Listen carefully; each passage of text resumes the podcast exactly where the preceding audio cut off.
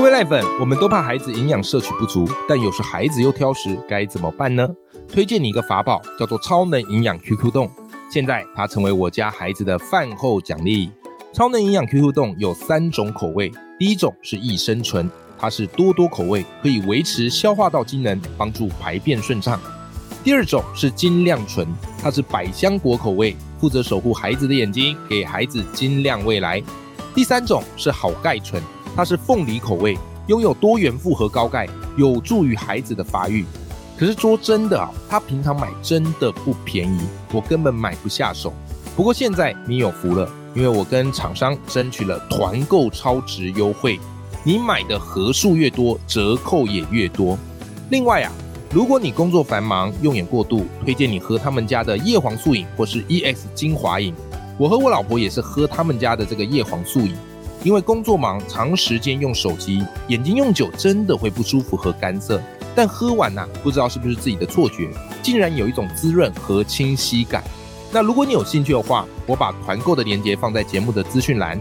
买满三千元送细胶手套，买满六千元送益生菌好菌冻一盒哦。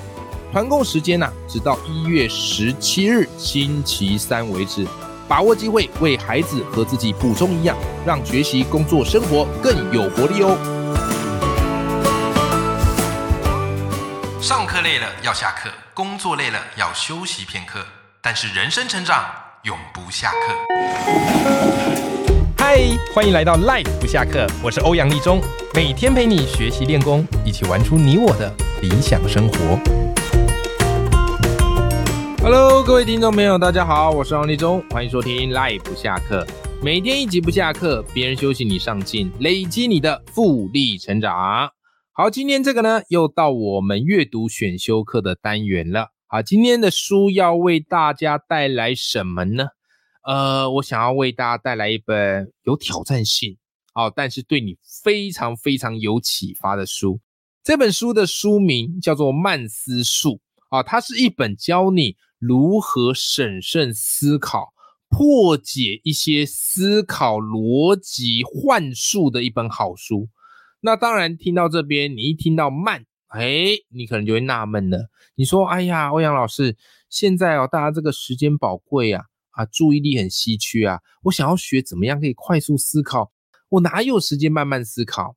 哎，的确，现在市面上充斥着教你怎么样快速思考哦，怎么样快速怎么样的书，对不对？但是，其实我自己在读慢思书，我觉得它里面背后的思考逻辑。对我们的思考判断才是真正有帮助的，因为我们人常在快速思考的时候，其实那不是思考，那只是落入某一种思维的惯性，然后到最后反而会掉到陷阱里面。所以这本书呢，它打破了那种我们急于求速成的想法，换一个角度告诉你，当你面对任何一个问题。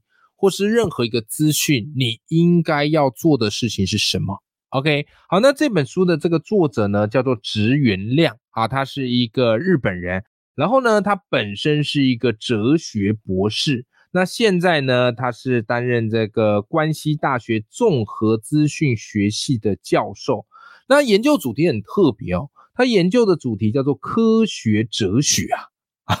很有趣的一个议题，所以你会发现在书里，他利用了很多种逻辑思维的方法啊，或者很多的这个问题带你去思索。然后我自己在读这本书，我觉得很有意思的一个地方是，这本书它的论述方式，并不是我们传统在读其他书的时候，就是作者呱啦呱啦呱啦啊跟你讲，它是用一种比较对话式的啊方式啊，书里它有不同的角色啊，比方说老师。还有这个文书和早山，你可以把它想象成就是老师在带两个学生在做对话跟思考，然后借由他们这个对话的过程当中呢，诶，这个老师会抛出很多很著名的问题啊来考学生啊，并且请他们啊用他教的这个慢思术抽丝剥茧，好思考出这个问题的其他的答案。这个是我觉得在阅读上我觉得很好玩的点，所以你在读这种思考类书的时候，你不会觉得很累啊，因为我发现有时候读思辨类书，大家会觉得哦负担比较重，对不对？因为大部分是由作者单向式的论述，可这本书你就很像是在看师徒之间的对话哦。这是我自己在读的时候，我觉得很好玩的点。好啦，那先回到这本书来哦。居然这本书叫做《慢思术》，好，它有一个副标啦，叫“凡事多想一分钟，就能比别人更成功”。那是由平安文化所出的。好，那我们回过头来，先来看看到底什么叫做慢思考。OK，这个慢思考并不是叫你说一件事情哇，你要考虑个一个礼拜、两个礼拜、一个月之久，不是那个叫做拖延症。这本书告诉你啊，慢思考其实是有三个很重要的心法。好，我先把这三个很重要的心法先跟你分享，让你先去掌握慢思考的本质。首先，慢思考的第一个心法是什么？第一个心法叫做你要先学习否定浮上脑海的想法。OK，我们人有一个思维惯性哦，就是一接触到资讯，我们就会下意识的接受。哦，或是下意识的联想到最浮上脑海中最简单扼要的想法，但书里告诉你，你要先试着跟你的思考的惯性做对抗。OK，这样讲有一点点抽象啊。书里他举了一个蛮有趣的小问题，好，在这个地方哈，我就说出来，跟赖粉们脑力激荡一下，好不好哈？好，这个问题是这样啊，好，这个问题是这样啊，有两个人叫做根柱和音质。这两个人长得一模一样，而且呢，他们连出生的年月日啊也一样，然后他们的双亲也是一样的，而且呢，他们 DNA 也是相同的，但是他们不是双胞胎。赖粉们，请问一下，到底是怎么一回事呢？OK，你可以思考一下哈。我当初看到这个问题，我傻住了。我想说，嗯，他们长一模一样，出生年月一样，体重一样，双亲也一样。你跟我说他不是双胞胎，那他们到底是什么？对不对？因为浮现在我脑海当中，就就觉得就双胞胎啊，只有双胞胎才会有这个可能性啊，对不对？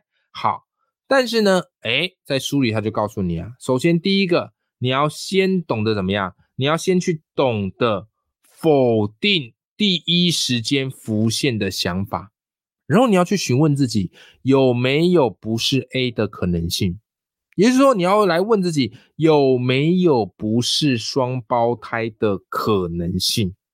这个关键是非常非常的重要的。好，这个关键是非常非常的重要的。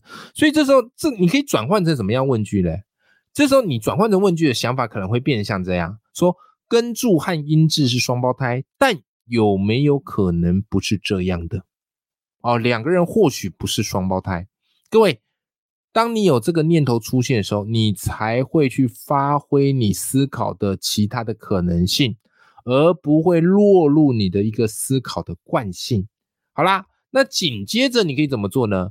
紧接着你可以反复去确认这个问题的条件，因为有可能嘛，你在思考过程当中错失了某一些线索啊，也有可能呢。你会想到其他的假设，对不对？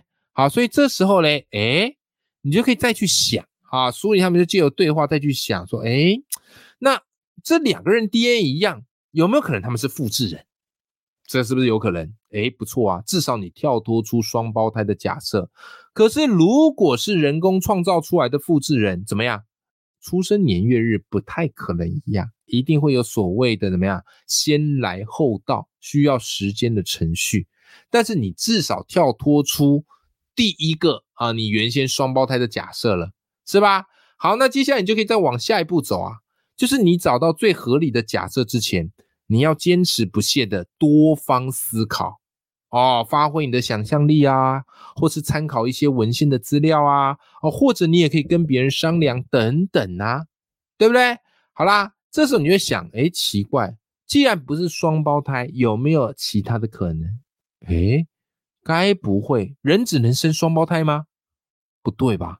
也可以生三胞胎、四胞胎呀，对不对？所以有没有一种可能，根柱和音质其实是三胞胎？恭喜你想到这里，你已经找到答案了。没错。根柱跟音质，它们的确就是三胞胎。OK，好，各位，刚才我们这个问题呢，就简单的让你去玩味一下慢思考它的魅力之处。常常我们看到问题，我们都会有一个预设的答案，对不对？可是这个预设的答案呢，常常就是限制我们思考的一个局限。所以你必须要先压下这个从脑中浮现的第一个答案，你才有办法往下面继续走。所以这个就是所谓慢思考的第一个心法。好，接下来刚刚我们讲到嘛，慢思考的第一个心法就是先否定浮上脑海中的想法，对不对？好，来，接下来慢思考的第二个心法是什么呢？你要怀疑自己，而且再次去确认条件。这些是很重要哈，因为我们人其实都常常会对自己想出来的那个惯性的答案啊，会觉得这个根深蒂固啊，抓着不放。但曼斯术鼓励我们自我怀疑，然后呢，你要再回头去确认问题的这些条件。好，这个是曼斯术很重要的关键。来，为了让大家去理解这个心法，我给大家梳理的另外一道有趣的问题啊，这个问题是这样的啊。他说啊，有一只熊从 P 点朝正南方前进两公里，然后接着呢转向正东方又前进两公里，接着呢又转向正北方前进两公里。哎呀，神奇的事情发生喽，它正好回到出发点的那个 P 点。OK。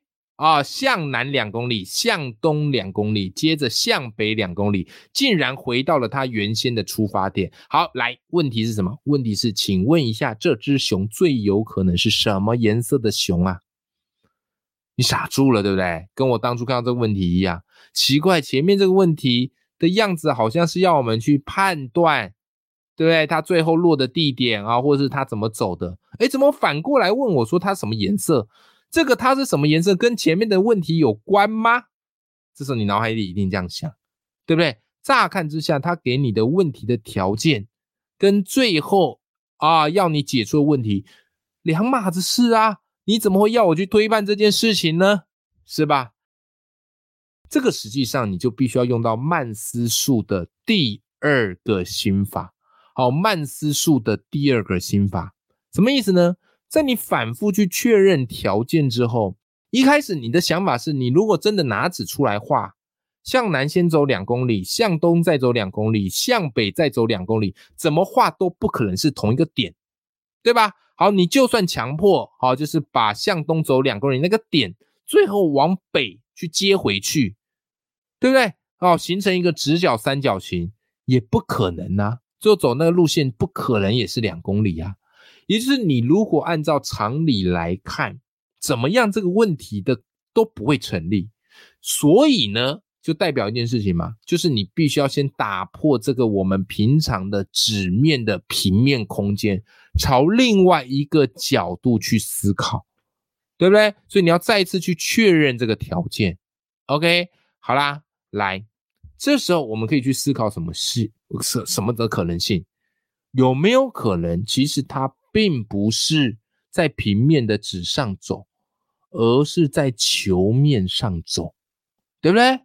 所以这时候你可以再去做另外一种可能，就是这个 P 点呢，哎，该不会是北极点吧？如果是北极点，把它变成是用用圆的规模，哦，变成是地球的等级出发，你会发现这个可能性就是有的。对不对？向南先走两公里啊，球体哦，然后再东走两公里，然后再往北走两公里，再加上地球的表面会转动，所以这只熊是有可能会回到原点的。为什么？因为这个就所谓的非欧几里得几何学啊。当然，这概念比较难一点点，如果有兴趣的话，你自己再去找这本书，它有详细的一个解释，对不对？好啦。既然这个 P 点是北极点，好，那么这只熊它最大的可能性，它会是什么熊？各位是不是就是北极熊嘛？对不对？好，因此呢，北极熊什么颜色？最大可能就是白色。好，答案得出来了，好玩吧？很有意思吧？好，所以曼斯数的第二个心法呢，就是你要懂得自我怀疑，因为你第一时间点提出来这些想法，都有可能只是一种思维的惯性。OK，好，那这个啊就是第二个心法，怀疑自己，再次确认条件。那么接下来来，各位曼斯数的第三个心法要来喽。好，曼斯数的第三个心法要来喽。第三个心法叫什么呢？叫做克服从知识延伸出的先入为主的观念。这一点我觉得特别有意思，就是我们人读了很多东西，然后学了很多东西，你有一些既定的知识跟概念，可这些东西呢，反而是会让我们变成一种先入为主的直觉，他要你克服这件事。当然，我这样讲你会觉得，呃，欧阳老师可不可以再讲详细一点？好，我们直接用一道问题啊，让你去回答，好不好？让你去回答。OK，呃，有听过这个圣经的故事哈？圣经故事最有名的就是什么嘞？啊，就是这个摩西啊，带这个动物上方舟，要躲避这个上帝降下来的这个大洪水的灾难，对吧？好，来来来来来，那请问一下，摩西分别各带几头动物上方舟呢？就是每一种动物，请问一下，它各带几头上方舟呢？好了。这时候，聪明如你赖粉们，你一定会非常的直觉就告诉我，太简单了，两头好，两头为什么？公一头，母一头，这样未来才可以繁衍嘛。所以大象有两头，狮子有两头，长颈鹿有两头，有没有啊？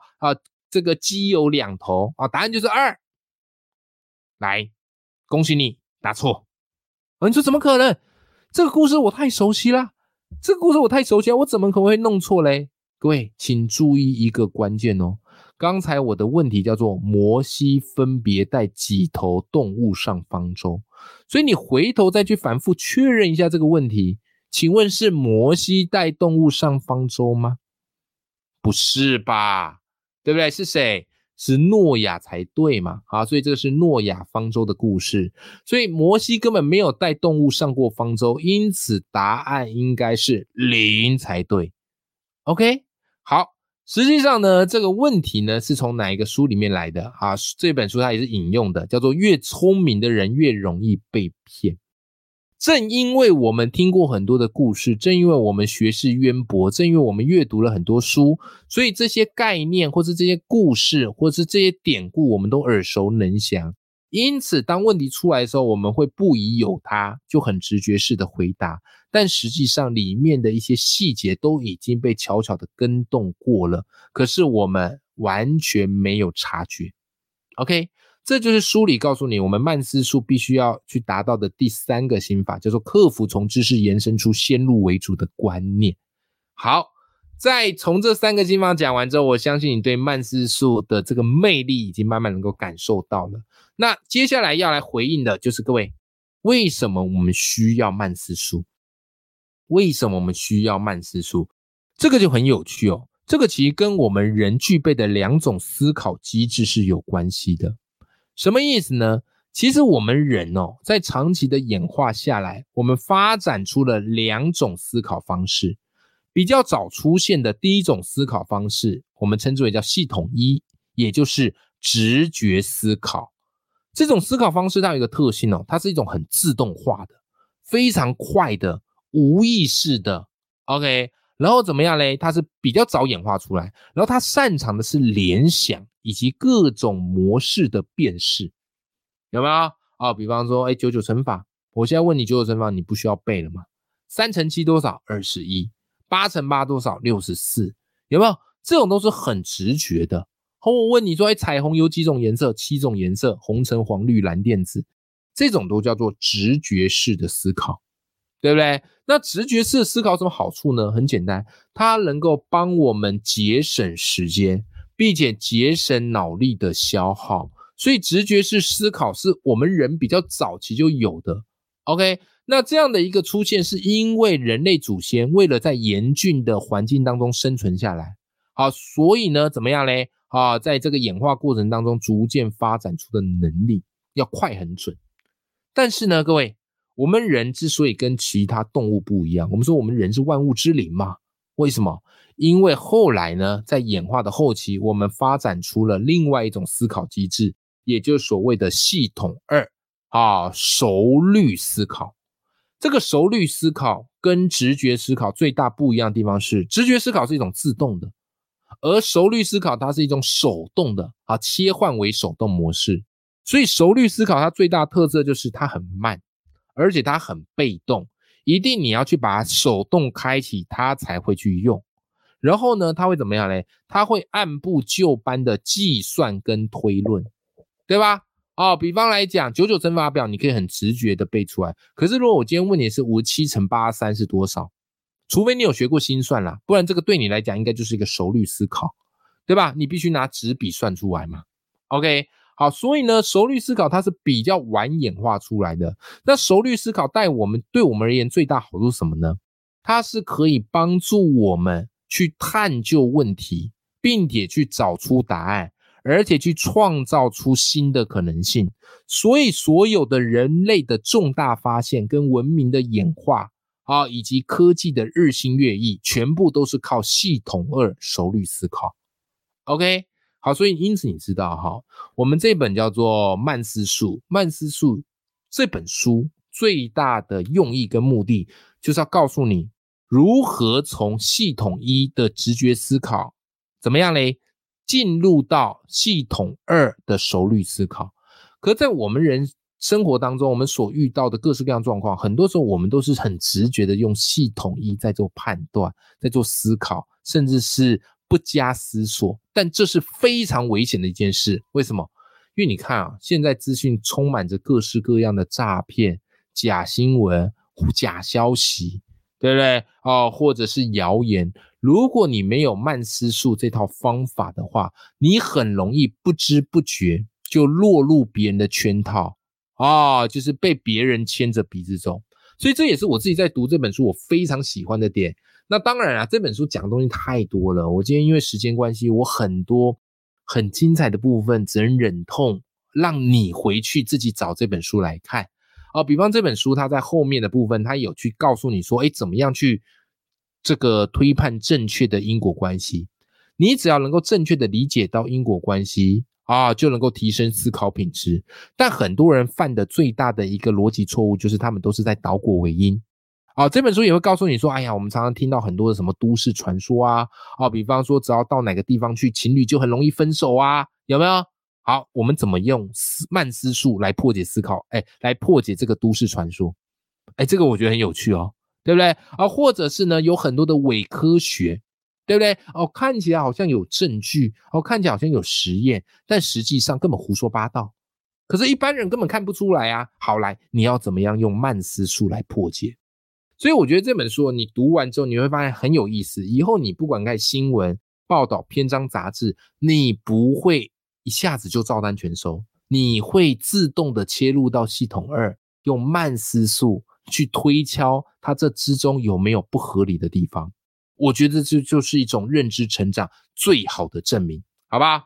好啦，今天跟你分享这本新书啊，这个由平安文化好出版的《慢思术》，我个人觉得是非常好看。好，它透过对话的方式，还有各种问题，好让你边看边思考，然后也有一些图片啊，还有一些图画，好，也就是读起来，我觉得它是一个。